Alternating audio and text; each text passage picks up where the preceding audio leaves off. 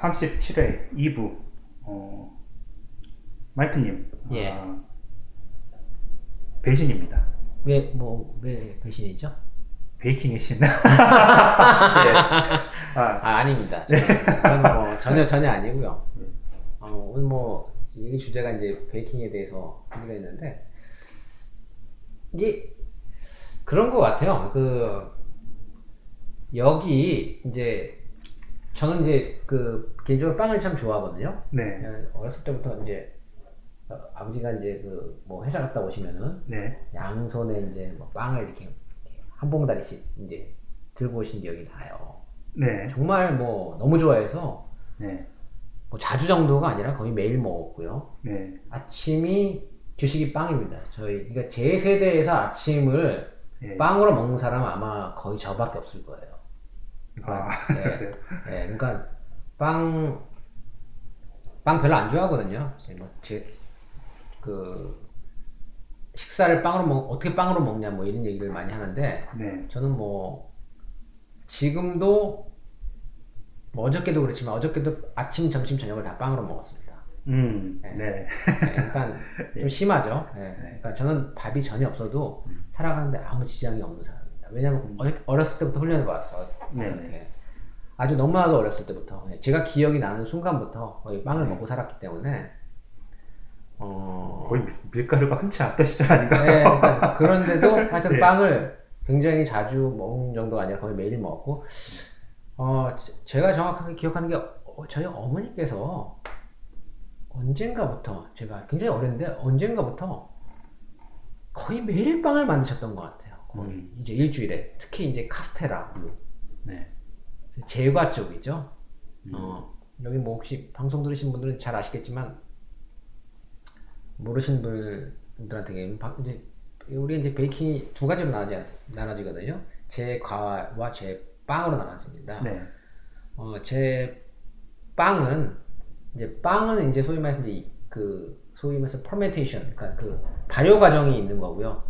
그다음에 제 과는 그 우리가 이제 케이크나 쿠키 같이 발효 과정이 없이 밀가루와 기타 뭐 유지류, 뭐 설탕 뭐 이런 것들 을 이용해서 이제 그 베이킹이라는 행위는 똑같지만은 네. 이제 발효 과정이 있느냐 없느냐에 따라서 달라지는데 뭐 하여튼 저희 어머니는 이제 제 빵보단 제 과 쪽을 많이 하셨던데 그걸 정말 너무 많이 먹었어요. 카스테라를 정말 남들은 카스테라 먹고 싶다고 할 어, 너무 먹고 싶다라고 그냥 구경하기 힘든 때조차 저는 정말 너무 그 지겨울 정도로 먹었던 것 같아요. 엄마가 하도 많이 해야 돼가지고. 네, 네, 하여튼 그게 이제 그렇게 해서 여하튼 어렸을 때부터 이제 빵을 많이 먹다 보니까 어 자연스럽게 어 그 나이가 먹으니까 어 빵 만드는 거 한번 배워보고 싶다 뭐 이런 생각이 들었었어요. 제가 정확하게 지금부터 빵을 사실 수업으로서 배웠던 거는 한 10년 전이에요. 음, 정확하게. 네, 그 전엔 제가 뭐 빵을 직접 뭐 만들거나 이러지는 않았었어요. 뭐 가령 뭐 이런 건 있죠. 뭐 뭐 아 오늘 뭐 그 전에는 뭐 내가 오늘 뭐 핫케이크 같은 게 먹고 싶다. 팬케이크죠. 여기서 말하는 네네. 팬케이크가 먹고 싶다 그러면은 뭐 밀가루 이용해서 무슨 이제 팬케이크 가루도 있어요. 사실 네. 근데 이제 그거보다는 재미가 없으니까. 팬케이크 가루 갖고 그냥 물 집어넣고 뭐 아- 아니면 무슨 계란에다가 뭐예뭐 우유 집어넣고 하- 이렇게 그냥 하면 재미없으니까 밀가루 이용해서 내가 한번 만들어 보자. 뭐 이런 거 있어서도 직접 해본 적이 없었는데 빵을 이제, 이제 배워볼 수 있는 기회가 있어서 근데 배우고 나서는 사실상 어한 지금까지 이제 사실 너무 많이 만들었죠. 네, 예, 좋아 좋아하는데 이제 만들 줄도 아니까는 오직 만들었겠습니까? 아, 무지하게 만들었습니다 진짜. 예, 정말 어 집에 뭐 지금도 빵 굽는 뭐 한국 여기도 이제 마찬가지지만 뭐 한국에서 빵 구울 수 있는 뭐 기자재 같은 건 뭐 다 있었지만 네, 또 따로 여기 와서 또 다 샀죠. 음. 예, 여기 와서 뭐 사실 근데 빵과 관련된 기자재는 어떻게 보면은 한국이 더 발달된 것 같아요. 네, 예, 그러니까 틀, 제가 쓰던 틀 같은 것도 다양하고 종류가 더, 더 많아요. 여기는 굉장히 뭐 딱 정해져 있는 거거든요. 그리고 여기는 제가 볼 땐 빵을 만드는 것보다는 이 서양은 디저트 문화가 발달되어 있기 때문에 제과에 치중해 있어요. 네. 그러니까 달달한 음, 케이크나 쿠키류 이런 쪽에 이제 주로 그 집중돼 있고 네. 한국은 어 물론 이제 케이크는 이제 한국에서 상당히 발달돼 있지만은 제 빵 빵 한국 사람들이 주로 빵을 좋아하죠. 네. 예, 근데 그 빵 문화가 좀 많이 발달돼 있고 이제 이런 차이가 있, 죠 여기 투박해요. 예, 여기 와가지고 사실 우린 저기 이민 오면은 한국 사람들이 그 빵을 먹고 싶어 하죠. 한국식 빵을. 예, 네. 여기 이제 우리 근데 뭐 한국에서 가장 유명한 뭐 두 회사가 있지 않습니까? 또레주로랑 예, 파리바게뜨가 이제 양대 산맥인데 네. 여기는 이제 안 들어와 있죠. 그리고 이제 뭐 여기는 어 여기 들어간다 그래도 뭐 토론토나 들어와야지 한국 사람들이 좀 찾는데 네. 어 음, 한- 토론토 같은 데 가는 가면은 이제 뭐 한, 한국 제과점이라고 제가 제빵 뭐 해가지고 뭐 몇 군데가 있는 걸로 제가 알고 있어요. 그렇지만 이제 브랜드유 빵집은 현재 안 들어오고 있는 상태고 네. 어, 저희 같이 이제 런던 이런 데서 살면은 이제 그 한국 식 빵을 먹는 거는 사치죠. 예, 치고 거의 불가능하죠. 예. 먹을 수 없죠. 왜냐면 네. 뭐 예, 빵을 구할 수가 없어요. 예, 여기 뭐 아시다시피 토론토 올라가시는 이제 지인들이 있으면 이제 부탁해서 예, 장 봐올 때 좀뭐 아, 예. 이런 식으로 예, 그래서 사실 한국 식 빵을 먹는 거는 근데 왜 그러냐면은 여기도 여기도 사실 식- 그러니까 빵은 있지 않습니까? 빵은 네, 네, 빵은 있죠. 있죠. 근데 어, 여기 빵은 아시다시피 식사용 빵이지 않습니까? 대부분 네, 네. 예, 식빵이라고 해, 해도 어, 흰색 밀가루 빵은 거의 제가 볼 때 제과점에서는 잘안 구워요. 여기 이제 여기 여기 이제 제과점에서는 잘안 굽고 주로 이제 whole wheat 음. 나 아니면은 whole wheat면은 이제 100% 네. whole wheat 아니면 여기 흔히 60%도 많이 써요. 예, 백밀 40 그다음에 이제 whole wheat 60에서 이제 6대 4로 이제 쓰는 경우가 이제 상당히 많고요. 네. 어, 빵이나 빵 베이스로는 어, 우리가 흔히 말하는 질감, 한국에서 말하는 그 아주 그냥 보드랍고 촉촉하면서 닭고기살처럼 짝짝 찢어지는 그런 그 백색 밀가루 만드는 빵은 사실 구경하기 힘들고 그런 텍스처, 그러니까 조직을 사실 경험할 수가 없어요. 여기는 그렇게 만들지는 않기 때문에 그런 면에서 이제 좀 아- 아쉬움이 있어서 네. 어, 뭐 한국에서도 했지만은 여기 와서 더 많이 하게 됐더라고요. 왜냐면 전혀 빵을 구할 수 없기 때문에. 그래서, 어, 저 같은 경우도 그래요. 저, 한국에서는 사실, 어, 제가 이제 빵을 만들 때, 어, 유기농 밀가루를 이제 쓰죠. 음. 유기농 밀가루를, 네. 음, 뭐 20kg짜리, 뭐 이런 거를 사, 사요. 음. 예, 한 포대를 이제 사는데, 주로 이제, 뭐 호주산이 이제 있고요. 때로는 뭐 인디아 뭐 이런 데서 들어온 것들도 있었던 것 같아요. 네. 여하튼 그 호주 거 쐈는데 한국에서는 그 밀가루가 상당히 비쌌던 걸로 제가 기억해요. 지금 정확하게 제 기억이 안 나는데 어 여기랑은 사실 아, 어, 글쎄요 뭐 우리 이제 1kg짜리 하나 저는 이제 1kg짜리는 잘 안 써요. 기본적으로 왜냐면 소량 소포장은 비싸기도 하고요. 음. 소포량 소포장은 뭐 아시다시피 기본적으로 빵 한 번 만들면 600g 치거든요. 네. 이게 우리 작은 스탠드 믹스 갖고 칠 수 있는 게 600g입니다. 기본적으로 600g 치기 때문에 사실 두 번도 채- 제대로 못 써요. 그 기본적으로 1kg짜리 사면요. 비싸게 괜히 할 필요도 없고 그래서 이제 주로 사면은 이제 뭐 10kg, 20kg 굉장히 이제 큰 걸로 쓰죠. 근데 이제 유기농 밀가루를 아무래도 빵 소비가 많다 보니까 유기농 밀가루를 주로 쓰거든요. 근데 유기농 밀가루가 이제 한국 굉장히 비쌌던 걸 기억을 해요. 지금 제- 정확히 제 기억은 정확히 안 나는데 네. 꽤, 꽤 비쌌었던 걸로 기억하고 있거든요. 근데 여기 오니까는 유기농 밀가루, 어, 뭐, 여기 이제 코스코에서 유기농 밀가루라든지 아니면은, 그, 그, unbleach, 그러니까, 그 뭐죠? 그 표백을 안 하는 거. 음. 예, 표백을 안 한 밀가루들, 어, 이런 거 너무 싸요. 제가 여기서, 어, 20파운드, 22파운드 정도 되죠. 10kg짜리? 이런 거 하나 사면은, 한 8불 정도면 사요. 아니 그 밀가루 표백하는 이유는 그냥 보기 좋으라고 그냥 한 그렇죠. 겁니까? 다른 네, 이유는 네, 없고요. 다른 이유는 없습니다. 밀, 밀가루를 표백하면요. 네. 정말 하얗죠. 네. 예. 그리고 아주 정말 아주 그냥 딱 보기에 식감이 자체가 좋아 보여요. 아, 그럼. 예, 예, 그래서 예, 굉장히 좋아 보이는데 한국에는 다 이제 표백 밀가루가 들어오거든요. 음, 그래서 그것 때문에 이제 반발로 그 생협 같은 데에서 음. 그 언블리치드 그러니까 표- 표백 안 한 밀가루 그런 것들을 이제 음. 쓰죠. 예.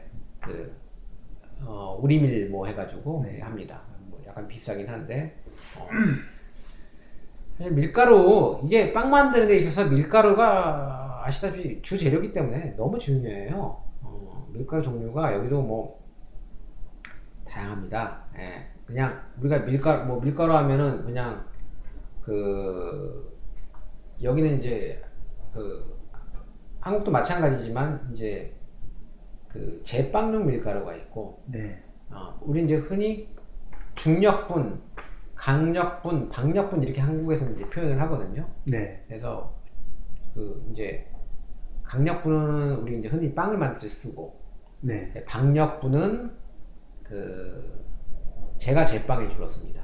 음. 아, 뭐 케이크나 쿠키 만들 때 쓰고요. 그러니까 그 다음에 중력분은 주로 뭘 하냐면 이제 뭐 부침가루 뭐 있지 않습니까? 이렇게 전 만들 때 네. 이렇게 전, 이렇게 전이나 부침개 뭐 이런 거 만들 때 주로 많이 씁니다. 음. 음. 근데 이제 그 이제 뭐 차이냐 하면은 그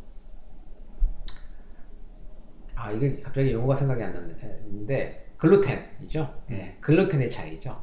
이 글루텐이 얼마 글루텐이 얼마나 형성되느냐의 차이인데 이 강력분이 제일 많이 형성되죠. 그래서 막 쭉 늘어지는 거 있지 않습니까? 이렇게 쫙쫙. 예, 그게 이제 많으면은 강력분이 되는 거고요. 그게 형성이 잘 안 되면 박력분이 되는 거죠. 네. 그래서 어, 아시다시피 빵이라는 건 쫄깃쫄깃해야 되지 않습니까? 그- 그러려면 이제 글루텐이 많아야 되기 때문에 이제 강력분을 쓰고요. 근데 그렇지 않은 경우는 이제 박력분을 쓰는데 여기서는 캐나다에서는 뭐 그런 식으로 형성이 잘 안 돼 있어요. 혹시 이제 뭐, 뭐, 어, 빵을 좋아하시는 분, 그 다음에 캐나다에서는 별로 할 게 없어요. 아시다시피. 그러다 보니까, 어, 뭔가 취미로 빵을 좀 해야 되겠다 싶으신 분은, 어, 뭐, 제가 말씀드리는 거 잘 참고하시면 좋을 것 같아요. 네. 여기는, 어, 그, 그런 개념보다는, 어, all purpose라고 하죠. 네. 다목적이죠. 네. 다목적, 예, all purpose라고 아예 flour해서 이렇게 나와 있습니다. 네. 이게 가장 normal한 겁니다. 이게 얘네들은 그러니까 얘네가 어떻게 보면 우리보다 좀 그 빵 문화가 좀 더 발달이 안 됐다는 게 뭐냐면은 우리 우리나라보다 좀 덜 세분화돼 있죠. 여기는 분명히 그러니까 그 케이크 쿠키나 케이크용 플라워가 또 있어요. 예, 그게 있고요. 그다음 올 퍼포스 이 크게 두 가지 나옵니다. 아, 물론 그 브레드용이라고 따로 나오는 건 있어요. 가끔 있습니다. 가끔 보이긴 해요. 그 가보면요. 근데 실제로 뭐 그걸 따로 그렇게 불, 분류할 수도 여기는 그 크게, 크게 두 가지입니다. 그냥 all purpose 어떻게 보면 그냥 한 가지일 수도 있어요. all purpose 왜냐하면 all purpose는 뭐냐면 다 써도 된다라는 말이니까. 음, 예, 그렇죠. 다 써도 되기 때문에 그 쿠키 만들 때도 쓰고요. 빵 네. 만들 때도 씁니다. 그냥. 예. 그래서 그렇지만 좀 조금 그좀 quality 있게 좀 한국에서 만든 거랑 비슷한 그 어, 빵의 조직이라든지 아니면 뭐 쿠키 조직 만들려면 조금 더 분화해서 쓰시는 게 좋죠. 예, 네. 케이크 요- 뭐 용도로 써지는 거 예, 이런 걸 쓰면 되는데 근데 분명히 올퍼퍼스는 달라요. 빵을 만들어 보면은 한국만큼 그 쫙쫙 찢어지는 조직이 안 나옵니다.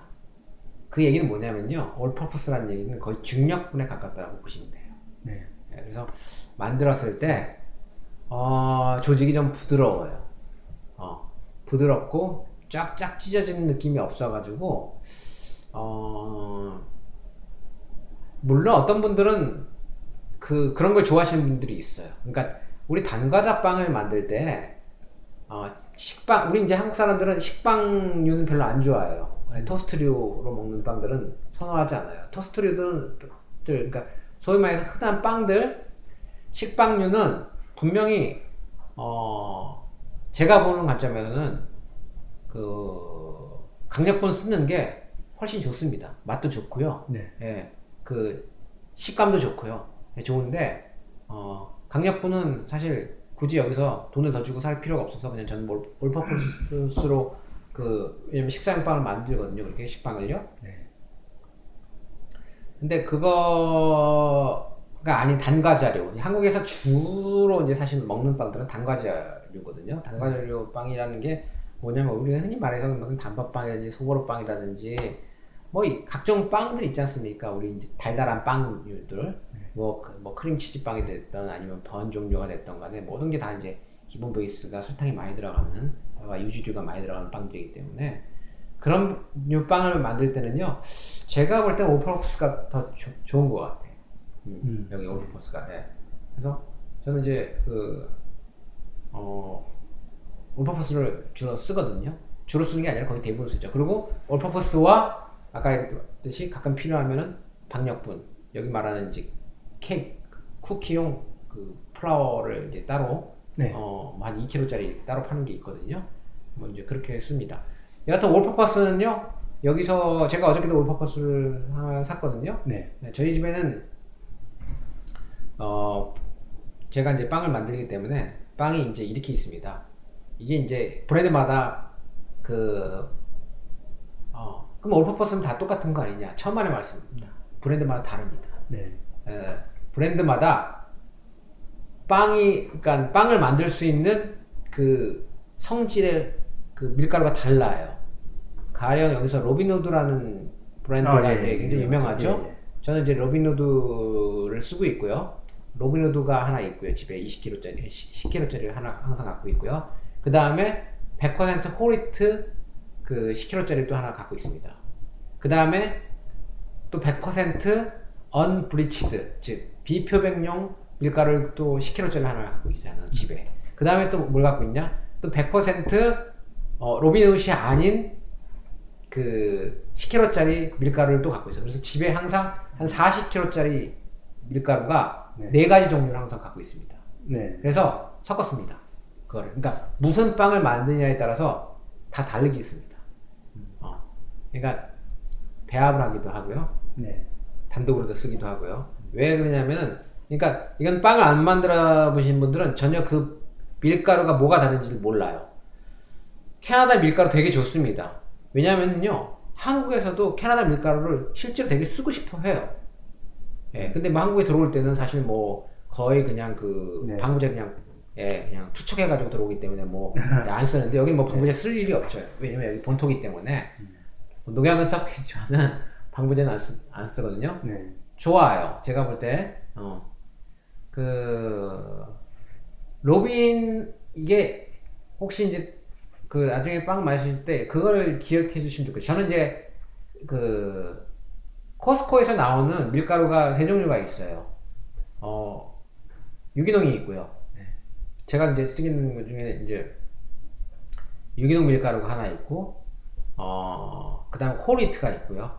그 다음에 백밀 비표백이 있습니다. 그게 세 가지 취, 취급하거든요. 근데 저는 세 가지를 다 써요. 세 가지 항상 세 가지 갖고 있고, 그 다음에 로빈넛을 갖고 있습니다. 네. 그래서, 어, 유기농 밀가루는, 어, 사실, 이유인지는 어떻게 그 가공을 하는지는 모르겠는데, 유기농은 상당히 박력분에 가까워요.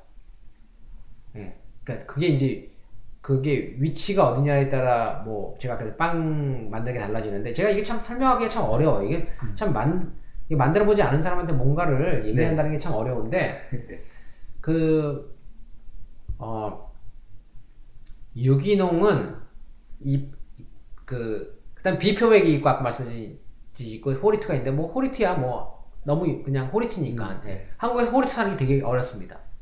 한국에서는 호리트 자체가 되게 비싸고요. 되게 사기가 어려워요. 구하기가. 아, 예. 정말 어렵습니다. 호리트가. 음. 예. 그리고 비싸고요.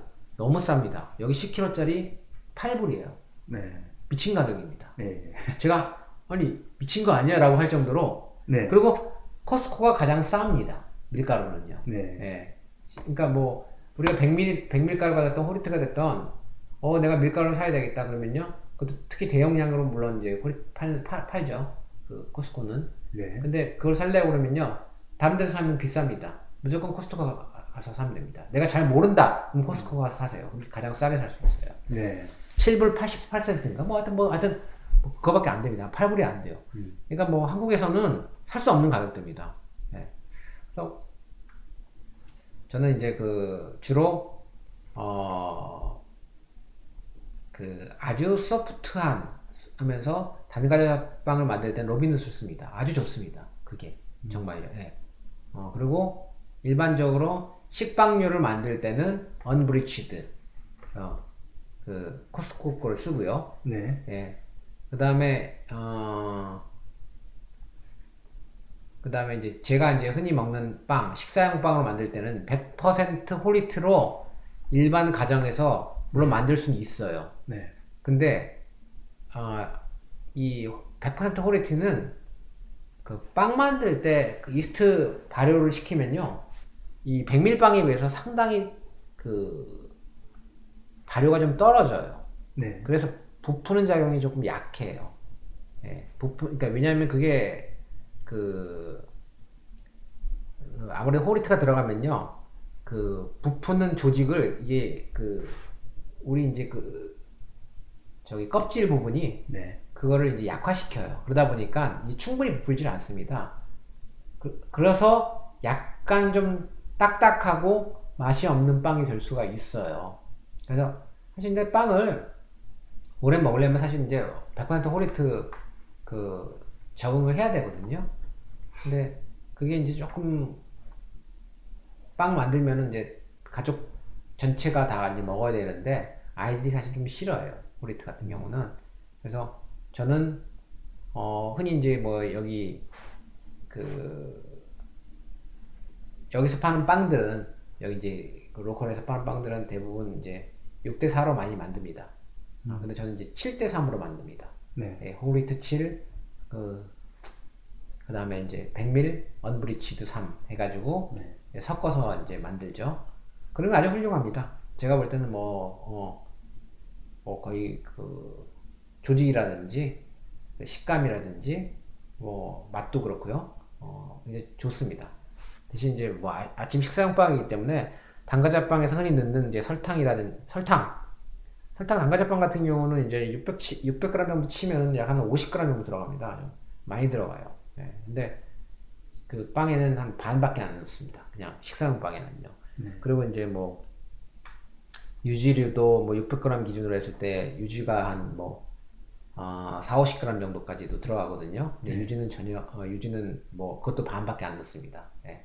아, 넣거나 아니면은 이제 뭐 그 유지를 보통 이제 동물성을 많이 넣는데 저희 같은 경우는 이제 뭐 그 동물성 그 버터 말고 어 여기 이제 그 코코넛 오일 있지 않습니까?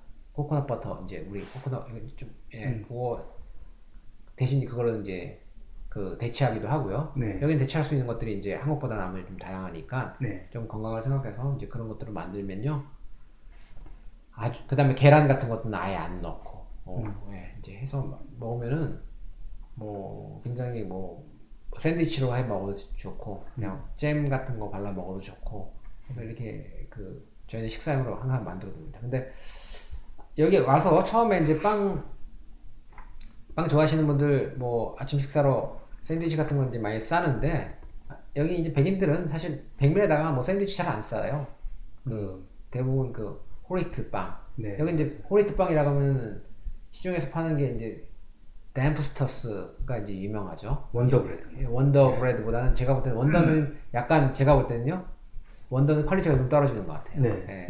전 Dempster's 많이 먹거든요. 네. Dempster's 같은 경우는 그 거- 저기 아 역시 역시 그 그것도 이제 Costco가 가장 싸게 팝니다. 네, 맞아요. 예, 예, 예. 여기 보통 세 개씩 묶어서 팔죠. 예. 세 개씩 묶어서 팔죠. 네. 그게 5.99불 정도 음. 뭐에 팔거든요. 네. 5.99불 파는데 그러니까 하나에 2불 정도 되는 거죠. 네. 예. 근데 이 댐프스터스가 어, 그러니까 일단 뭐 원더도 이제 그 취급을 하는데 좋은 게 뭐냐면 이 용량이 커요. 코스코가. 네. 예, 같은 가격인데도 어, 물론 좀 더 싸죠, 코스트코가. 네. 묶어서 파는데. 뭐, 가령, 보통 빵 여기 파는 게 단위가 625g 정도 돼요. 음. 어, 크기가. 일반 그 Superstore라든지 그냥 뭐, 일반 상, 그, 여기 store들에서. 근데 그거 거의 한 800인가 넘습니다. 양이 훨씬 많아요. 네. 근데 그걸 세 개 묶어서 어, 파니까 사실상 굉장히 저렴한 거죠. 네. 걔네가 이제 걔네 빵 중에서 뭐 다양하게 나와요. 뭐 100% whole wheat 중에서도 뭐 몇 가지 이제 그 맛 종류가 따로따로 있는데 어, 그 안에 이제 뭐 seed류도 많이 들어갑니다. 맞아요. quinoa도 들어가고 뭐 hemp seed도 들어간 데도 있고요. 그다음에 chia seed 들어간 것도 이- chia seed 같은 거 집어넣고요. 아마 seed도 들어가고요. 여기 대표적으로 이, 그 super seed라고 해가지고 들어가는 게 이제 제가 말씀드린 네 가지 정도가 이제 super seed로 분류가 되거든요. 네. 예, 그래서 저도 그걸 넣습니다. 음. 예, 어, 다 집어넣고요. 빵 만들 때. 그 다음에, 어, 거기다가 이제 제 취향에 맞게끔 뭐, 뭐 월넛을 집어넣거나 음. 아니면은, 어, 또, 뭐 시드류, 여기, 뭐, 스- 여기 많이 싸, 싸지 않습니까? 그래서 이제 그 해바라기 씨 도 집어넣고요. 네. 그 다음에 호박씨도 집어넣습니다. 여기 이제 음. 다 있습니다. 네. 파는 거. 그래서 만들어 먹으면요. 그래서 그냥 그 빵 자체로만 먹어도, 뭐, 제가 뭐, 항상 얘기하는 게, 이게 밥보다 네. 영양 그러니까. 측면에서는 게임이 안 된다. 음. 뭐, 우리 밥, 밥, 흰밥 같은 경우는, 맨날 예. 잡곡밥 해 먹을 거 아니면 어, 그렇죠. 예. 예. 제가 볼 때는, 제가 볼 때는 한 서너 배 높을 겁니다. 뭐 영양학적으로는요, 그 빵 만들어 먹는 게, 뭐, 퍼- 퍼펙트합니다, 진짜. 예. 어. 그래서 저는 그렇게 빵을 만들어 먹, 먹고 있고요. 그 다음에 빵 만들 때 이제 일단 뭐 그, 아, 제가 이제 그 경험상 빵 만들면서 느낀 게 뭐냐면은, 어, 그래서 저는 나- 나이가 이제 먹다 보니까 이제 그, 우리 이제 뭐 당뇨? 전 단계? 뭐 네. 이런 데 형, 이게 와 있어요. 그래서 이제 사실 당 관리를 저도 이제 하는 편이거든요. 네. 그러니까 어 사실 이제 그 당을 높이는 가장 안 좋은 음식이 빵입니다. 음. 네. 실제로요 제가 실험을 많이 해봤어요. 네. 근데 어 정말 그 빵 먹으면 많이 올라갑니다. 음. 이 시중에서 먹는 빵 있지 않습니까? 네. 그러니까 100% whole wheat 먹으면 괜찮습니다. 진짜. 그러니까 혹시 당이 조금 걱정되시는 분은요 정말 100% whole wheat 드셔야 돼요. 홀빗을 많이 먹어도 당 아니요 많이 먹으면 무조건 안 돼요. 많이 먹는 건요 네. 많이 먹는 건 누구나 안 됩니다. 안 네. 되는 건데 저는 보통 아침 식사로 두 쪽을 먹습니다. 네. 예, 빵을 두 쪽을 먹습니다. 저녁 두 쪽을 먹으면요, 어, 피해가 전혀 없습니다. 네. 예, 그러니까 어, 이 에이 사- 뻥치고 있네. 어떻게 당이 안 좋다는데 아침에 호리트 두 쪽을 먹고 당이 있는 사람은 절대 먹으면 안 됩니다. 음. 어떻게 보면 호리트도 먹지 말라고 그럽니다. 네. 근데 아, 저는 이상 없습니다. 그러니까 아니, 그럼 너 심각하지 않은 거 아니냐? 네. 어, 그, 그건 아닙니다. 예. 음. 예, 그건 아니에요, 분명히. 근데, 어, 제가 이제, 그, 근데 빵은 포기를 못 합니다. 예. 제가. 빵과 이런 쪽은 포기를 못 하기 때문에, 네. 제가 만드는 방법이 있어요. 저는 빵을 만들 때, 제가 당을 안 높이게끔, 가급적이면 안 높이게끔 만듭니다. 약을 넣 약을 아, 넣습니까? 약을, 약을 넣으면은, 어, 본인 것만. 아, 그렇지 않습니다. 이게 제가 그 빵 만들 때 이게 좀 갑자기 또 얘기가 좀 약간 약간 어, 딴 쪽으로 흐르는 수준인데 이거는 제가 제가 이제 그빵 만드는 방법으로서 소위 말해서 이건 정상인들도 마찬가지예요. 그 어, 밀가루 음식을 먹으면 당이 급격하게 올라갑니다. 왜냐면 특히 백밀가루를 먹으면요 도정이 됐기 때문에 체내 흡수율이 굉장히 빨라집니다. 네. 네, 그건 뭐 사실이에요. 네. 그러니까 도정이 많이 될수록 흡수율이 높아져요. 빨리 빨리 되는 거죠. 네. 그러니까 이게 과정이 그거예요. 몸에서 얼마나 천천히 어, 대사에 네. 대사 흐름에 급격한 변동 없이 영양을 흡수하느냐 이게 관건이거든요. 네. 근데 우리가 이제 그 뭐 과일 껍질을 까먹고 예 그다음 도정된 뭐 밥을 먹고 도정된 밀가루로 빵을 해 먹고 이거는요 대사 흐름을 굉장히 빨리 만듭니다. 예. 그러니까 이 대사의 흐름을 우리가 얼마나 늦, 늦출 수 있느냐. 그러니까 이 영양분 흡수하, 흡수하는 이 속도를 얼마나 늦출 수가 있냐가 사실 앞으로 우리가 이제 건강 문제와 직- 직결되어 있는 거거든요. 네. 그래서 음, 어떠한 이유인지 모르겠는데 제가 어, 빵을 만들 때 어, 그냥 만들질 않아요. 어떤 빵을 만들든지 백- 실제로 백밀가루 만들 때도요 그냥 만들질 않아요. 무슨 과정을 거치냐? 탕종이라는 과정을 거칩니다. 아 이건 이제 이게 전문 용어 나오는 데뭐 아시는 분들 아실 거예요. 근데 탕종이라는 게 뭐냐면요. 간단하게 말씀드릴게요. 밀가루 풀만 풀, 풀을 쓰는 겁니다. 음. 그러니까 그냥 자 오늘 지금부터 빵을 하겠습니다 그러면요 그냥 밀가루 600 치고요 그 안에다가 이제 이것저것 넣죠 설탕 유지 뭐 분유 뭐 다 집어넣습니다 그 다음에 이제 뭐 어, 이스트 발효 시켜 가지고 집어넣고요 그 다음에 이제 치, 치대기 시작하죠 그래서 뭐 어, 뭐 글루텐 형성을 높이기 위해서 오래 치대면 이게 그- 글루텐 형성이 돼가지고 이제 식감이 좋은 빵이 되거든요. 자, 그런데 그 뭐 물을 집어넣건 우유를 집어넣건 예, 뭐 여하튼 그렇게 만들고 그냥 빵을 만들 부풀려가지고 빵을 만들면요. 그렇게 백, 백밀빵을 만들지 않습니까? 자, 먹으면 반드시 혈등 높습니다. 예, 100%입니다. 음. 뭐, 예, 뭐, 빼도 박도 못합니다. 근데 몇 가지 가정을 추적하면요.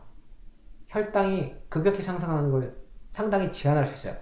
없앨 수는 없어요, 사실상. 상당히 유의적으로 제한할 수 있습니다. 그 방법 중에, 방법이 탕종이라는 과- 과정인데, 그게 뭐냐면요. 우리가 이제 물을 집어넣지 않습니까? 빵을 만들려면 나중에 이스트를 만- 한 다음에 발효를 하는데, 어, 보통 이제 그게 이제 1대 5라고 하는데, 밀가루 3과 물 5를 섞어서 약 그게 65도까지 올라올 때까지 그 끓입니다. 계속 계속 흔들어서 합니다. 계속 그 불 위에서 휘저어가면서 그 65도까지 올라가면요. 소위 말해서 밀가루 풀이 됩니다. 우리 흔히 밀가루 풀 도배. 뭐- 그렇죠. 그렇죠. 예. 그거 도배할 때 쓰거나 아니면 김치 만들거나 네, 네, 장 맞아요. 만들 때 예, 쓰거든요. 예. 예, 그래서 그걸 만듭니다. 그래서 그거를 한 12시간 이상을 냉장고에 넣어놓습니다. 식힌 다음에요. 네. 그 다음에 그걸로 빵 만들 때 집어넣습니다. 예. 그러니까 집어넣으면요. 그럼 이제 물, 물, 물량을 줄이죠. 왜냐면 이제 그 안에 수분이 이미 가 있기 때문에 네. 그 고래에서 이제 반죽을 치면요. 그 이상하게도 혈당 상승을 상당히 제한합니다. 그 빵은요. 혹시 그 스킬은 한국의 배신 김용모 씨도 알까요?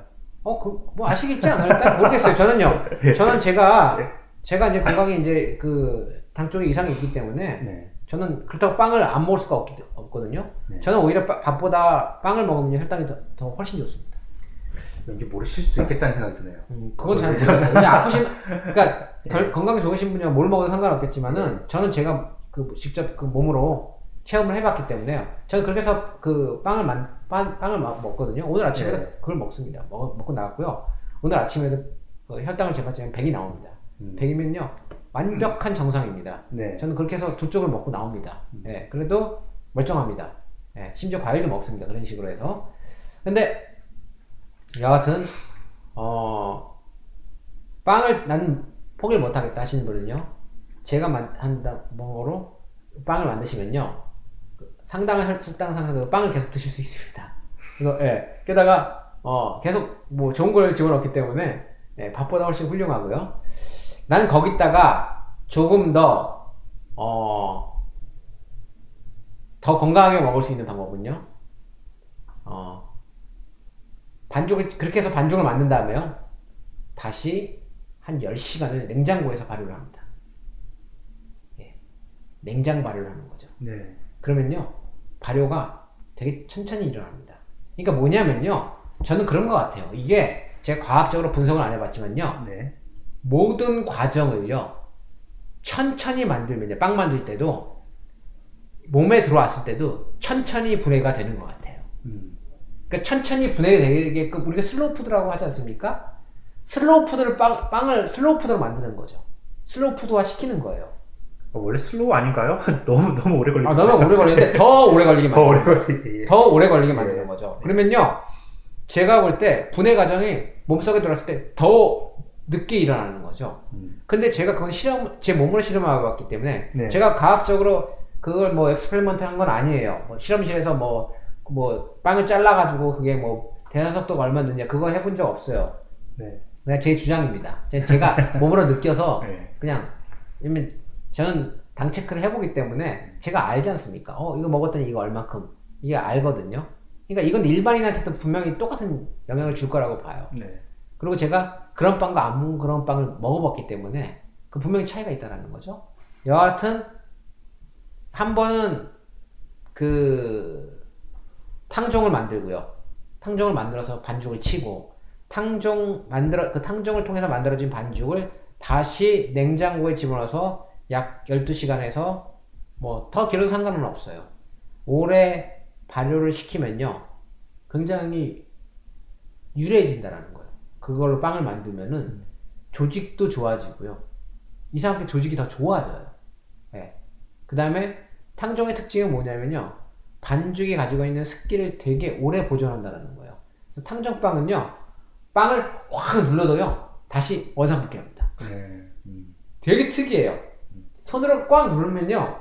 빵, 보통 빵 같은 경우는 그냥 찌부가 돼가지고 그냥 그 상태로 있어, 있어야 되거든요. 물론 약간의 탄성이 있으니까 다시 반, 반동은 있어요. 어느 정도 있는데 이 빵은요. 거의 복원됩니다. 그대로.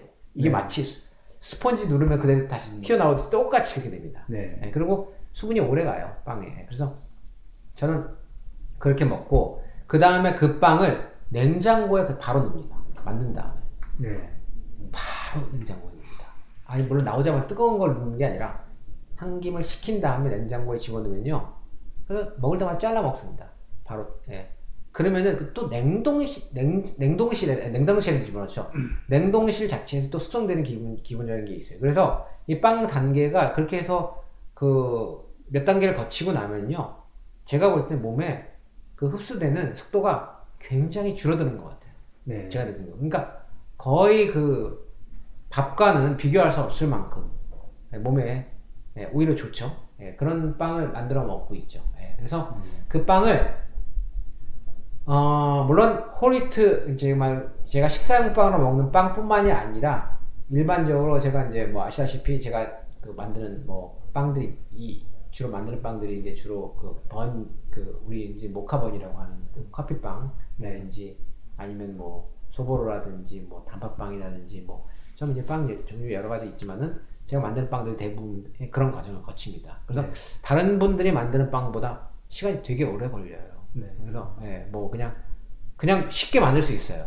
그냥 어, 한 4시간만 있으면요. 빵을 다 만들 수 있습니다, 사실. 근데 제가 저는 빵 만들 때 보통 12시간에서 24시간 걸립니다. 빵 하나가 나올 때까지. 장인이시네. 아니, 장인이 아니라 그 네. 제가 먹으려고 일부러 그런 과정을 거칩니다. 근데 예, 왜냐면 제가 먹기도 하고 애들도 먹는데 가급적이면 그렇지 않고 먹는 빵들이 피해가 있- 폐해가 있다는 걸 제가 알고 있기 때문에 가급적이면은 단계를 좀 복잡하게 해서 어 몸에 부담이 없는 빵을 만들려고 하죠. 맛이 일단 있건 없건가를 떠나서 어 뭐 좋아하는 사람은 오래 먹어야 되기 때문에 오래 먹으려고 그러면은 아무래도 몸에 데미지가 좀 약하게끔 어, 만들어서 먹는 게 좋을 것 같아서 그렇게 이제 만들고 있죠. 예. 제가 이번 주 예. 이 주제를 일부러 베이킹으로 정한 게 일단 뭐 마이크님이 워낙 또 잘 아시니까 그런 것도 있지만 여기 뭐 이민이든 유학이든 캐나다에 정착을 했다면 예. 자연스럽게 베이킹에 입문하게 될 수밖에 아, 없는 네. 환경이거든요. 예, 예. 왜냐면은 저희 이제 이제 특히 학교의 경우 이 캐나다 애들 가만히 보면요 애들 학교 보내 보면 이제 반 친구들 생일이나 뭐뭐 밸런타인데이나 뭐 이럴 때 뭐 크리스마스나 이럴 때는 이 쿠키나 컵케이크 이런 걸 집에서 이제 구워서 이제 네. 반 애들한테 이제 포장까지 해서 나눠주는 이게 되게 흔해요. 이게 일반적인데 뭐 반드시 뭐 그럴 필요는 없지만 이 분위기 자체가 안 하면 나만 안 하면 네. 우리 애만 또 안 하면 또 좀 그런 분위기가 좀 묘하게 있기도 하고요.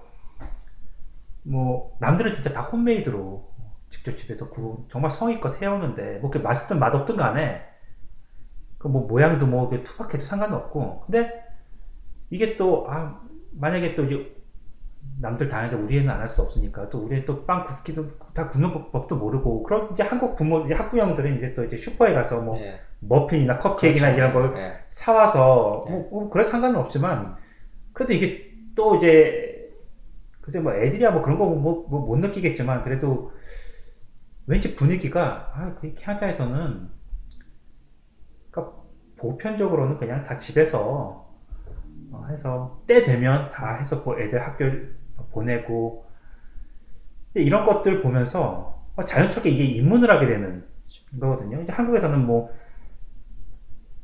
이제 한국에서 이제 어릴 때 바이올린 할 때는 일주일에 한 번씩 이제 합주 시간이 있어서 그 부모들이 음.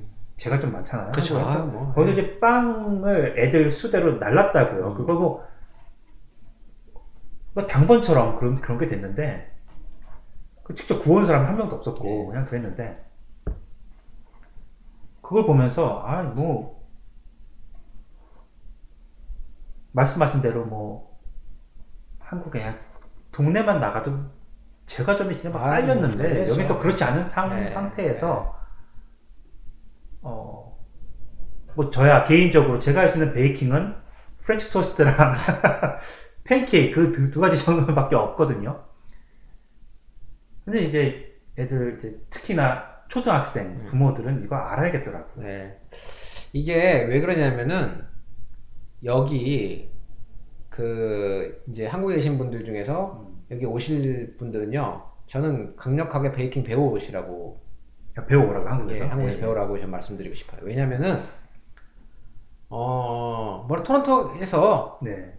어, 내가 어, 돈 주고 사 먹겠다. 뭐 그러면은 음.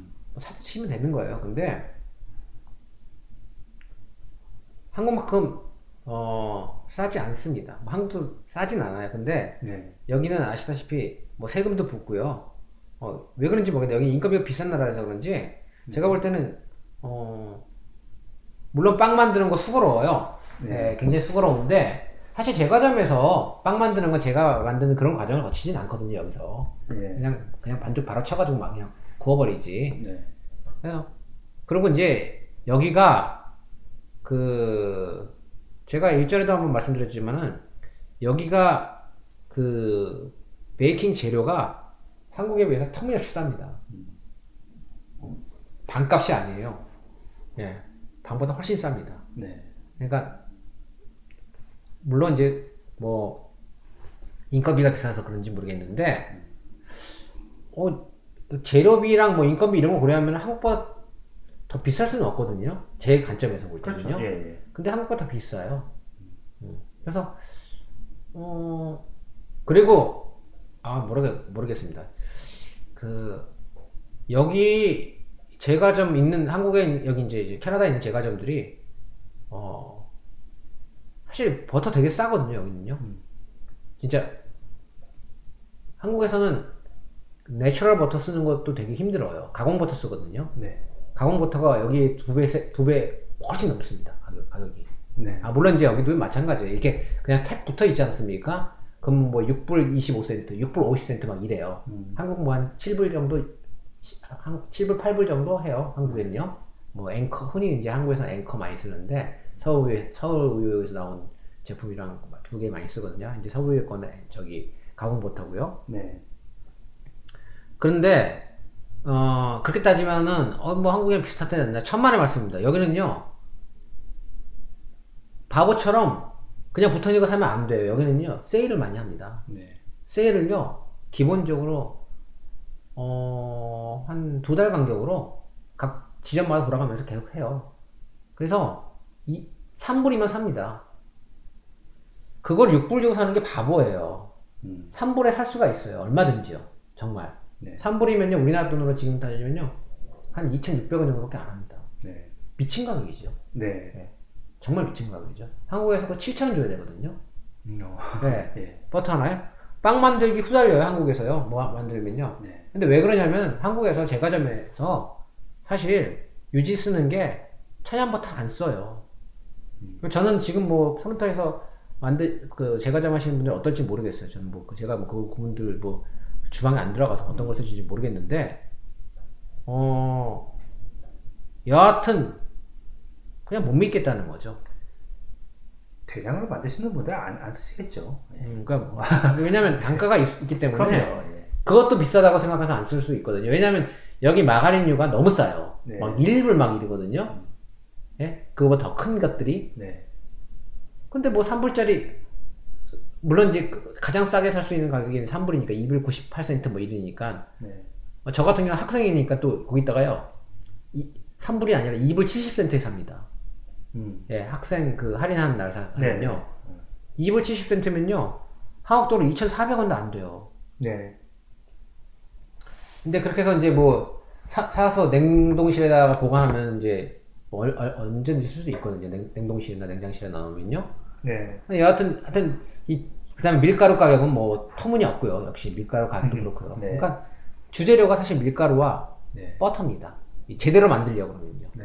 예, 설탕이야 뭐 그렇다 치고요. 뭐 설탕이 뭐 그렇다고 그렇게 많이 들어가는 건 아닌데, 지- 그러니까 제대로 맛을 내려면 네. 결국은 이제 밀가루와 그 버터, 그다음에 우유 요거인데 우유야 뭐 여기 뭐 워낙 그렇죠, 예. 워낙 싼 나라니까 뭐 그러니까 기본적으로 어, 한국에 비해서 한 3분의 1 가격으로 보시면 돼요. 제빵 만들 수 있는 주재료의 가격이 네. 그러니까 어 좋죠. 환경 자체는 정말 뭐 한국에서 예. 기술만 다 배워오면 여기서 퍼펙트하죠. 뭐, 예. 그리고 여기는 어디를 가든지 오븐이 다 있지 않습니까? 네. 예, 기본적으로 예, 뭐 오븐 문화이기 때문에 일단 빵을 만들 수 있는 기본적인 도구 일단 주 주 재료와 네. 그다음에 주 도구들이 갖춰 있는 나- 이미 갖춰져 있는 나라이기 때문에 음. 빵 만들 수 있는 문화가 아주 잘 되어 있고요. 그 다음에 어, 두 번째로 여기 너무 달죠. 음. 뭔가를 먹으려면요. 아, 식빵류 이런 거 빼놓고, 빼놓고는요. 여긴 다, 아까 말씀드린 제가류거든요. 먹어보면 답니다. 네. 이 머핀류, 어우, 테러블 하죠. 예. 뒤에 보시, 보시면 뭐, 뭐 머핀 하나에 뭐, 설탕 32g 막 이렇게 들어갑니다. 음. 미친 거 아닙니까? 저잘 몰라요. 어, 뭐, 예. 어, 예, 어떤 많이 거, 예, 많이 들어간 건 그런 거요. 겁니까? 예. 저도 뭐 10, 18g 뭐 22, 뭐 이게, 이게요. 네.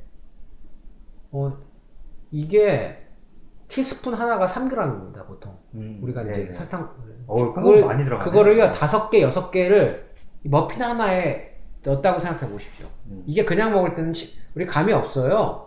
15g, 18g 하면은 뭐 그냥 그런가 보다 그러니까, 하는데요. 이거를 한번 떠, 떠가지고 집에서요 티스푼을 한 다섯 개를요 이렇게 한번 내보세요. 그 설탕을 보면 기, 기겁을 합니다. 그게 들어갑니다.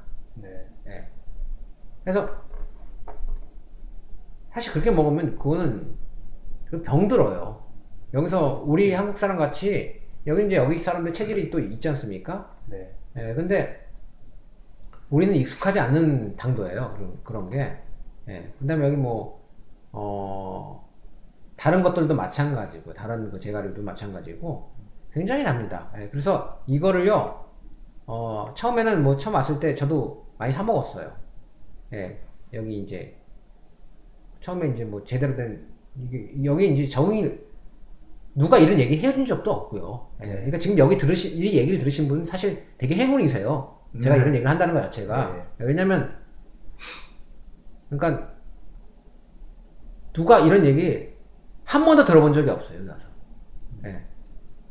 그러니까, 여기 와서, 이제, 런던 와서, 소위 말해서 이제 좀 살만하니까, 돌아다니고, 이제, 어, 뭐, 다시 베이킹을 시작한 거지, 네. 베이킹을 할 수 있는, 그러니까, 누가 이제 뭐 그런 얘기를 했었으면, 아, 나도 뭐좀 해야 되겠다는 생각했었는데, 뭐, 밀가루가 어디서 파는지, 뭐, 밀가루를 어떻게, 어떤 종류를 사야 되는지 알 수가 없었거든요. 어떤 밀가루를 사야 되는지를 모르니까는. 근데, 그다음 버터, 뭐 이런, 예, 언제 사야지 뭐, 조금 더 싸게 살 수 있고, 뭐, 예, 여러 가지 정보들 있지 않습니까? 제가 말씀드린 네. 거? 이런 것들이 누군가가 좀 알려줬으면은 바로 시작했을 거예요. 근데 뭐, 전혀 모르니까 그냥 막 사다 먹었죠. 네.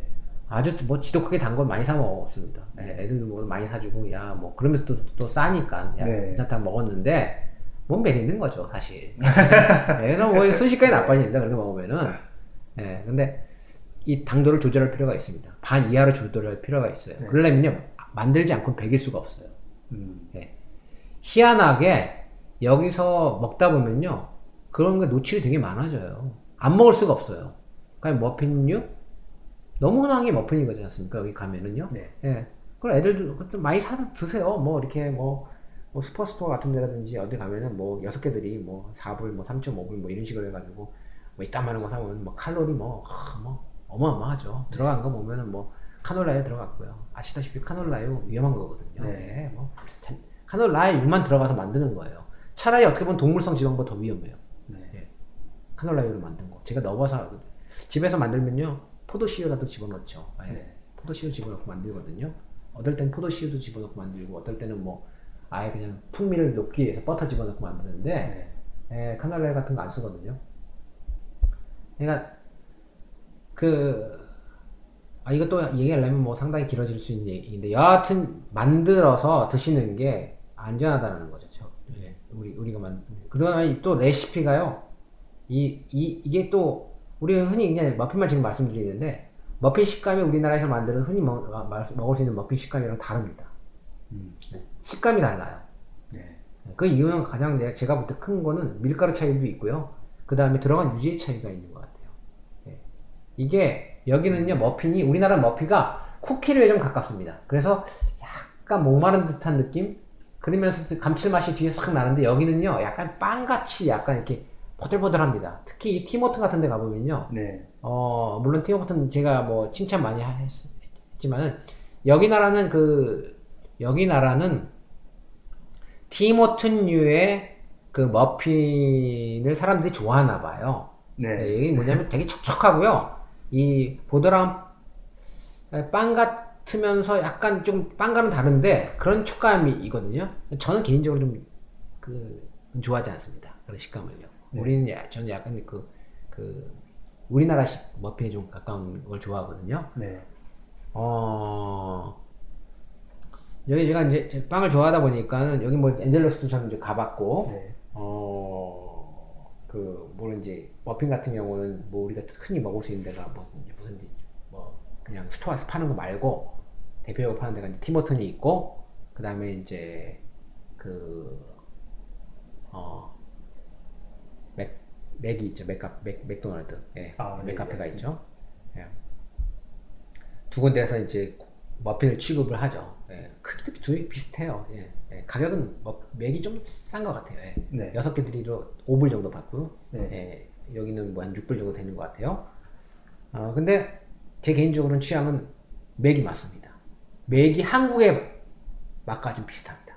그 텍스처가, 예, 조직이 그 한국의 쿠키처럼 약간 좀 더 단단하고, 네. 예, 근데 이제 제가 이제 취향, 추구하는 거는 우리 한국식 그 레시피거든요. 네. 그래서 제가 이제 말씀드린 게 여기 보면은 이제 뭐 그 여기도 이제 북미다 보니까 구글 들어가면은 뭐 머핀 치면 굉장히 많이 나옵니다. 근데 여기 머핀 하면요 그 주 베이스가 그 오일류는 전부 다 다 그 카놀라유 이런 쪽을 씁니다. 네. 어, 엄청나게 들어갑니다. 뭐 예, 만들 때 보면요 거의 부어요 갖다. 네. 달달달 부어요. 그래야지 그런 약간 촉촉한 촉감, 부드러운 촉감이 나오거든요. 그래서 왜 이제 여기 그 머핀류가 그 우리나라 머핀이가 좀 다른, 다른 이유가 그 차이가 많이 난다는 것 때문에 제가 알게 됐는데 저는 차라리 이제, 이제 버터를 쓰죠. 네. 그리고 이제 버터를 많이 쓰고 어, 아 버터를 많이 쓰다 보면 약간 목매임이 있어요. 그러면 이제 버터를 조금 줄이고 이제 생크림을 집어넣죠. 아. 아, 근데 여기 또 생크림에 대해서 말씀드려요. 생크림 여기 무지 쌉니다. 네, 여기 또 생크림이 또 주 재료 중에도 하나거든요. 이 베이킹 하는 데 있어서 네. 생크림도 이제 상당히 싸기 때문에 그 생크림 이용해서 어, 한국식 스타일로 맞게끔 당도도 좀 조정 조정하고요. 뭐 네. 가령 뭐 머핀 하나당 우리 이제 여기 뭐 15g 뭐 이렇게 쓰는데 15g 뭐 근데 우리 이제 머핀 제가 볼 때 만들 때 하나당 한 8g 정도면 충분한 것 같아요. 음. 예, 그러니까 반 정도 줄여도 당도 내는데 지향이 물론 약간 달지 않아요. 예, 근데 그 정도면 단맛과 단맛이 아- 견계에 있는 맛이거든요. 단맛은 느낄 수는 있지만은 달진 않는 네. 딱그 정도 성까지만 만들어줘도 네. 예, 충분히 맛있게 먹을 수 있거든요. 그래서 네. 일단 뭐 머핀, 뭐 스콘류, 뭐 이런 것들 예, 뭐 일단 배워보시면은 음. 굉장히 그 활용할 수 있을 게 많아요. 이 왜냐면 크랜베리라든지 뭐 건포도라든지 그 아니면 그 초코칩 있지 않습니까? 네. 아 너무 싸죠. 그러니까 이 그런 그 스콘류나 머핀류 만들 수 있는 얘는 기본 재료가 굉장히 저렴해요. 예, 그래서 그다음에 또 괜히 또 여기 오면 그게 먹게 돼요. 네. 어, 그러니까 배워 오시면은 일단 좋고 그리고 아 주로 이게 제가류는 만들기가 굉장히 편해요. 굉장히 빨라요. 왜냐면 발효 과정이 없기 때문에 정말 금방 만들어요. 네, 눈 깜짝할 사이에. 뭐 머핀이나 스콘 만드는 거는 정말 아무것도 아닙니다.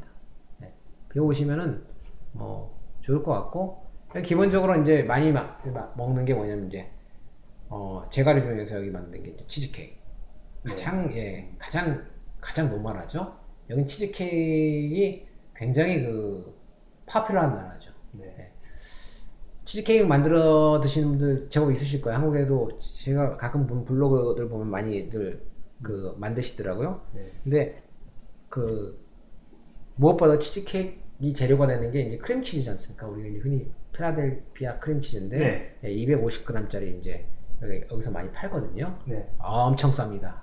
한국이랑 비교가 안 됩니다. 저희 싼데도 특히 세일할 때몇개 사와서 그걸 이제 케이크를 예. 하는데. 예. 예, 엄청 싸거든요. 그래서 뭐 그 한국보다 뭐 반값 확실히 이해하고요. 그건 뭐 그건 뭐, 네. 음, 뭐 크림 치즈 케이크도 뭐 저 치즈 케이크 같은 경우도 뭐 레시피가 워낙 다양해요.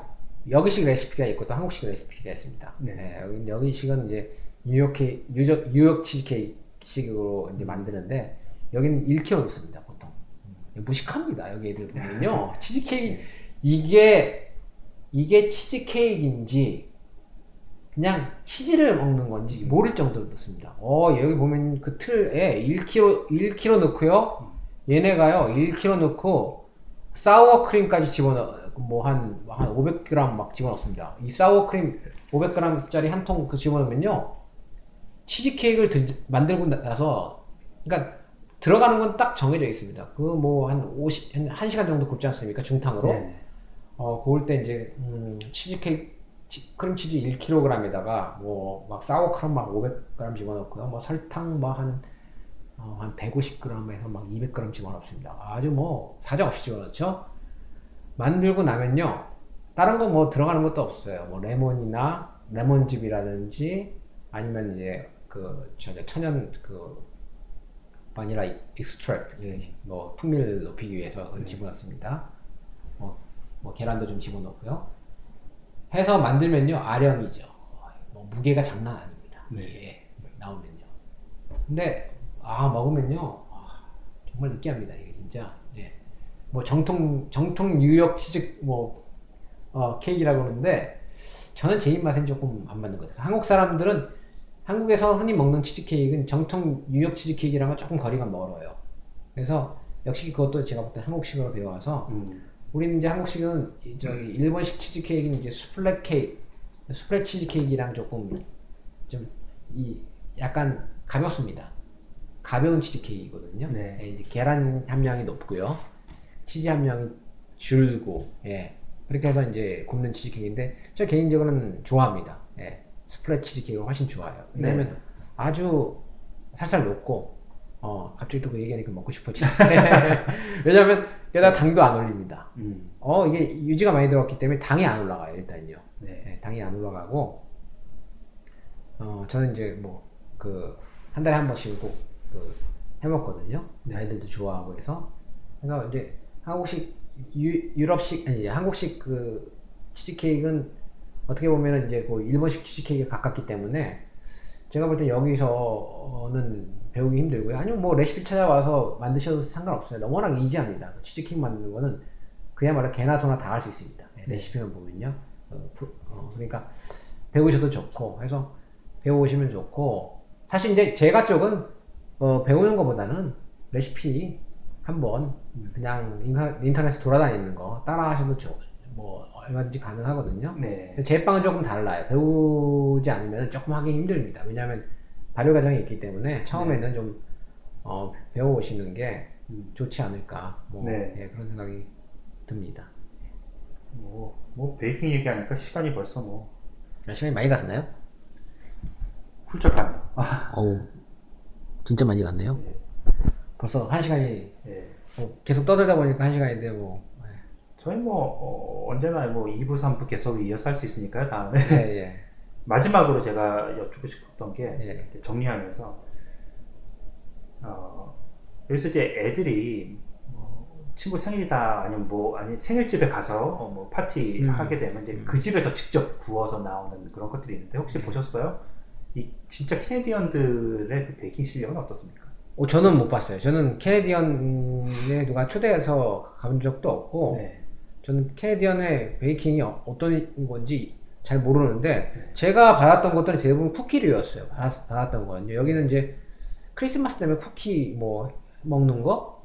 이렇게 쿠키에, 이게 뭐라 그럴까요? 이, 어, 그 크리스마스용 쿠키 해가지고, 예. 예, 약간 진저브레드 같은 것들도 있고, 볼 같은 것도 있고, 뭐, 약간 조금, 조금 조악스럽지만은 막 빨간색, 막 녹색, 뭐 네, 이런 그런 거 거. 해놓은 거, 뭐 이렇게 한, 한 것들.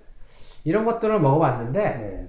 어, 기본적으로 너무 달아요. 네. 그러니까, 하나하나, 하나까지, 하나 두 개 정도까지 먹을 수 있는데, 그 이상은 먹기가 조금 힘든 거? 그리고 빵은 얘네들이 잘 안 굽는 것 같아요. 그러니까 음. 제가 확실히 아는 건 뭐냐면, Canadian, 뭐 예전에 그, 예스, 그러니까 그, Canadian 집에 갔을 때 이렇게 뭐, 초대받은 건 아니고 이제 뭐 영어를 배우러 이제 다니지 않습니까? 그러면 이제 뭘 내놔요. 그럼 얘네들이 내놓는 건 뭐냐면요. 전부 다 제과입니다. 네. 예, 그러니까 banana bread. 네, 대표적으로 얘네들이 많이 굽는 것 중에 banana bread거든요. 네. 예, 뭐 시나몬 약간이랑 이제 바나나 섞어서 네. 그 이제 banana bread 우리 코스코에 가면 많이 먹을 수 있죠. 네. 그 walnut 들어가고요. 예, 뭐 저도 이제 굽는데 이제 저는 좀 다른 식으로 굽지만은 여하튼 그것도 굉장히 그, 그 oily하게 굽거든요. 네. 그 카놀라유 같은 거 많이 집어 넣어가지고 그런 거 굽거나 아니면은 이제 치즈케이크류, 예, 뭐 no baking 치즈케이크, 네, bake는 하지 않은 치즈케이크 굽거든요. 뭐 이런 것들 나오는데 아 달고요. 그 다음에 어떨 때 만드는 거 보면요, 여기 이제 뭐 그 색소 같은 거 쓰, 쓰, 기도 하더라고요. 근데 어 좀 저는 좀 비호감이에요. 저희는 저희는 이제 집에서 만드는 것들은 가급적이면은 저걸 이용하고 싶지 않은 거예요. 그 공장에서 나오는 뭐 그 재료들 있지 않습니까? 음. 그런 것들은 가급적이면 배제하면서 만들고 어고 뭐건그 뭐 어떤 과일류라든지 아니면은 그 견과류 이런 걸 최대한 예, 해서 좀, 좀 건강한 뭐 제- 저는 사실 뭐 건강한 베이킹 이런 거 건강한 제과라는 건 사실 마, 좀 마음이 마- 말이 잘 안 돼요. 제과 자체가 건강하지 않아요. 예. 제과류는 건강할 수가 없어요. 먹는 먹으면서 항상 먹으면서 입이 즐거운 것 뿐이지. 그러니까 뭐 이런 말씀 드리면 참 죄송한데 우리 저는 뭐 이런 얘기 뭐 여과 없이 잘 합니다. 쓰레기죠. 네. 네, 우리 뭐 저- 저도 만들어 먹지만은 네. 제가 쓰레기 먹, 먹습니다. 근데 그거는 이제 뭐 우리 살면서 음. 뭐 세상에 즐거움이라는 게 쓰- 쓰레기 먹어서 즐거울 수 있으면요. 그것도 뭐 즐거운 거거든요. 뭐, 뭐, 어떻게 건강한 것만 맨날 먹고 삽니까? 예, 가끔 가다가 나쁘지 않지만, 우리, 우리를 또 행복하게 해주고 즐겁게 해줄 수 있으면은, 근데 가- 가끔 네. 아니라 매일 하루 세- 세 끼씩 뭐 빵으로만 아, 예. 제가 아까 말씀드린, 그러기 때문에 제가류는 그렇게 못 먹기 때문에 제빵을 하는 거예요. 제빵, 예. 제빵은, 제빵은 건강할 수 있어요. 빵은요. 네, 빵은 건강하게 만들 수, 만들어서 왜냐면 빵은 밥보다 더 건강한 재료로 만들 수가 있거든요. 제- 그렇게 만들, 수- 만들 수 있는데 밥보다 건강한 제과는 없습니다. 제빵은 있지만요. 제가 봐서는 건강하게 만들 수 있는데 맛은 없을 것 같아요. 몸에 좋은 거 다 집어넣고 구울 수 있는데 맛은 없을 것 같아요. 아, 왜냐면 제과는요 기본적으로 설탕이나 그러니까 예. 그 동물성 기름이 안 들어가면요 음. 어 맛이 나, 나오지도 않고요. 그건 제과가 아니에요. 그러니까 설탕과 동물성 그 기름이 빠진 그 유질가 빠진 제관이 있을 수가 없습니다. 그러니까 지- 조- 존재하지가 않습니다. 그러니까 아예 그렇기 때문에 그러니까 기본적인 시작 자체, 자체가 몸에 나쁜 거예요. 예. 몸에 좋지 않은 거죠. 저희는 그냥 오븐에다가 치즈만 딱 올려놓고 구워요. 그러면 치즈 과자 돼요. 그래서 그냥 그렇게 먹습니다. 네, 뭐, 뭐 네. 여하튼 어 그렇지만 이제 우리가 덜 나쁘게 만드는 거죠. 음, 그러니까 그렇죠. 이제 예, 근데 얘네들이 얘네들의 레시피에 따르면은 무지하게 나쁘거든요. 그러니까 우리가 이제 이거죠. 아 나쁜 건 알겠는데 최대한 데미지를 줄여가면서 네. 경계선 우리가 행복 그러니까 우리가 만족감을 느낄 수 있는 경계선까지만 가자라는 거죠.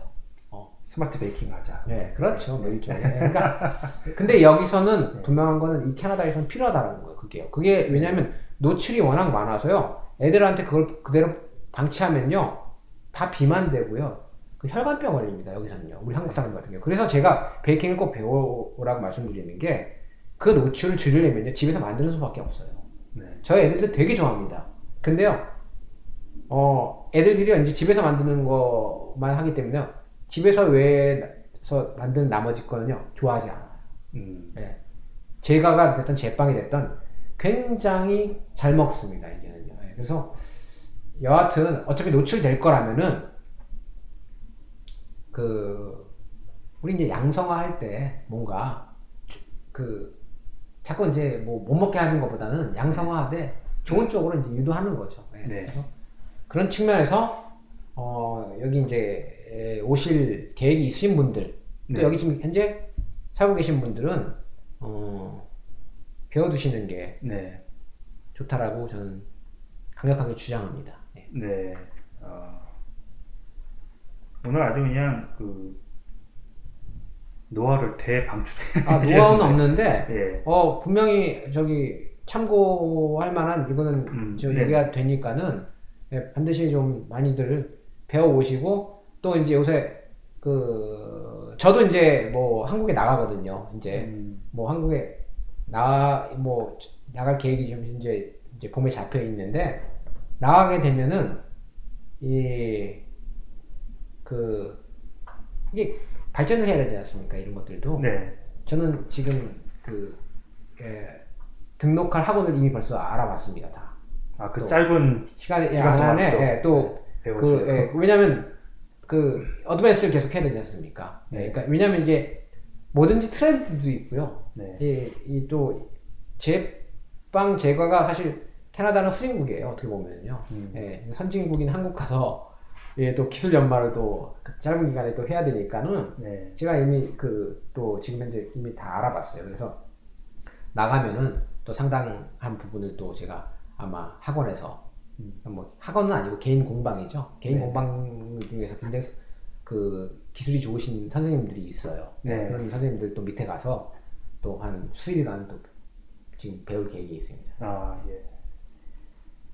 다녀오시면 또 제 입이 또 호강을 할 수도 있겠다는 생각이 듭니다. 아, 어, 오늘 뭐 못다한 얘기는 다음에 또 하시고요. 예, 예. 어, 예. 이번 주 어, 순위에 별 반응이 없으면 다음 주 또 부동산 얘기하는 걸로 하겠습니다. 아, 알겠습니다. 오늘 수고 많으셨습니다. 네, 고생하셨습니다. Me